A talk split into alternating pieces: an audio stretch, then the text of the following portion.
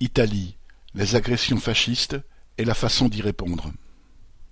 Samedi 16 octobre, des dizaines de milliers de personnes ont manifesté à Rome derrière le slogan « Fascisme plus jamais ». L'appel, lancé par la direction du syndicat CGIL, le plus grand syndicat italien, avait suscité l'adhésion des deux autres grandes centrales syndicales et de partis politiques comme le Mouvement 5 étoiles, M5S, ou le Parti démocrate, PD, ainsi que l'appui du gouvernement. Cette manifestation fait suite à l'attaque menée le samedi précédent contre les locaux de la CGIL par un groupe de manifestants qui s'étaient détachés du cortège défilant contre le pass sanitaire et la généralisation à tous les travailleurs, à partir du 15 octobre, de l'obligation vaccinale. Emmenés par des militants du groupe néofasciste Forza Nueva, plusieurs dizaines d'entre eux avaient forcé les portes et dévasté les bureaux du siège de la CGIL. Cette attaque contre un symbole de l'organisation des travailleurs a suscité une colère légitime parmi les militants syndicaux et elle doit évidemment être dénoncée par tous les militants ouvriers. Les motivations de ces meneurs étaient claires. Plusieurs dirigeants fascistes de Forza Nuova ont explicitement fait le lien avec les exactions commises un siècle plus tôt, lorsqu'en 1920-1921, les commandos fascistes s'en prenaient systématiquement aux bourses du travail, aux maisons du peuple et aux sections socialistes, communistes ou anarchistes. Quant au porte-parole du mouvement de petits commerçants contre le pass sanitaire et les mesures sanitaires, baptisé « Moi je reste ouvert », il a justifié de s'en prendre à la CGIL par la nécessité de se battre pour « la liberté du travail ».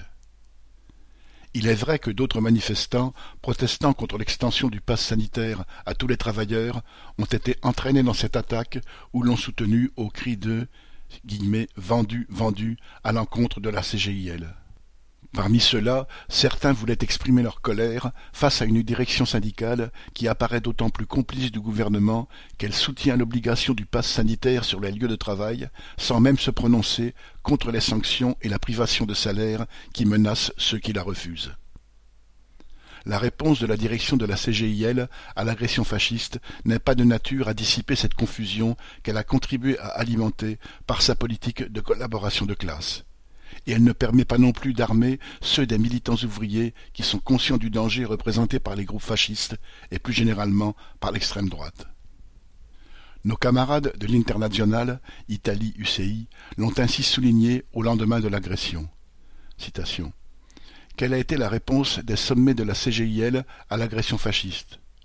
Au lieu d'appeler à une grève générale nationale immédiate, ils ont renvoyé toute riposte au samedi suivant, appelant à une grande manifestation unitaire contre tous les fascismes.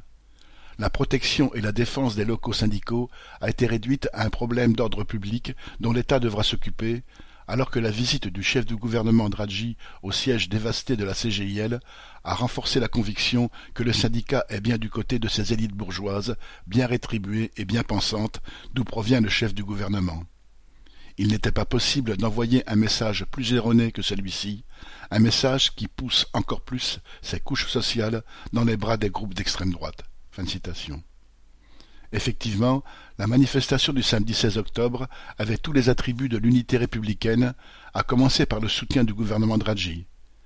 L'État, le secrétaire du Parti démocrate de centre-gauche, PD, a expliqué qu'il fallait se retrouver, citation, tous ensemble derrière le drapeau tricolore, tandis que Landini, le secrétaire de la CGIL, parlait de la nécessaire opposition à la violence politique et réclamait la dissolution de Forza Nueva, rajoutant du bout des lèvres qu'il fallait aussi, citation, plus de justice sociale dans le pays.